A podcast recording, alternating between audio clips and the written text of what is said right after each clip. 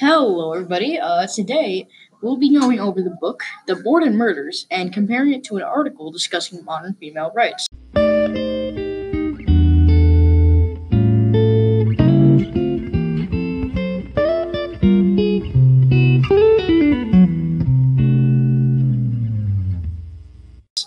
We'll be looking at how the media can twist certain topics like the case of Lizzie Borden and modern female rights, take them out of context, and blow them out of proportion. Well, I'm certainly ready to discuss this. This type this topic is quite important, especially nowadays.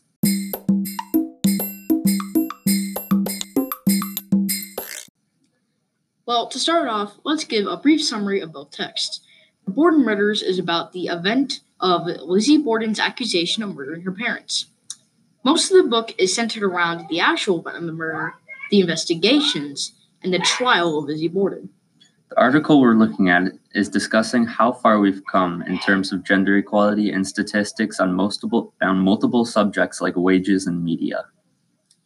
And in terms of what themes we found between the two, we deem that both examples show how the media can misconstrue facts and blow them out of proportion. We chose this text because we thought it related to the thought of media screwing up stories, similar in the case of Lizzie Borden, and it just seemed to be one of those more interesting articles available. Now, the book we read was a great read for multiple reasons. It was captivating, went very in depth, and shined new light on this case that hadn't been seen by the public eye before, that most people wouldn't even know about, with tons of little things that just add to the experience. Like, for instance, how at certain times the book would go into a newspaper article style text box and discuss things related to the case or time purely for world building or extra depth. Yes, and with those scenes, it would often show cases and snapshots, cases of snapshots, and use certain vocabulary to properly emulate the times took place, the 1800s.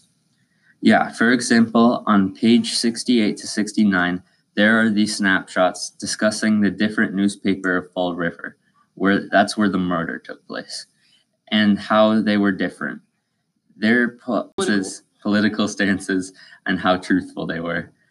But now onto the proper subject. In the case of Lizzie Borden, her case has often misconstrued or blown out of proportion. Newspapers would often get facts wrong or completely make things up at the time of the trial. And even years after she had been pronounced non guilty uh, by a greater court, people still spread rumors regarding her, but to a lesser degree. For example, it had been rumored in newspaper columns that Lizzie stole paintings from a jewelry store, when in fact, there was barely any evidence on either side proving her neither guilty or innocent. And after later studies, it was seen that there was no history or record of, of the transaction or the painting even being there. And how does this relate to our article?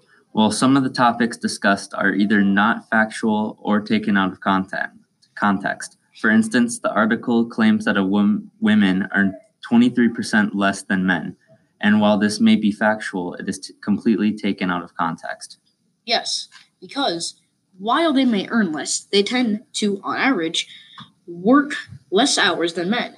Men tend to work 14 more hours per month on average, to be accurate. And this could be related to Lizzie Borden, as both stories are used without context and are blown out of proportion. Yes, and to end this off, I would suggest reading both of these texts. They're both interesting and can shed new light on a subject you may not know about, including the murder of Lizzie Borden, which is a somewhat famous case.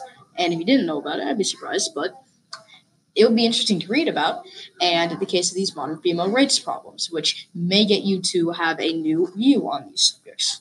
Yeah, and they show us how topics can be misconstrued and taken out of context. So there's one lesson to take from this.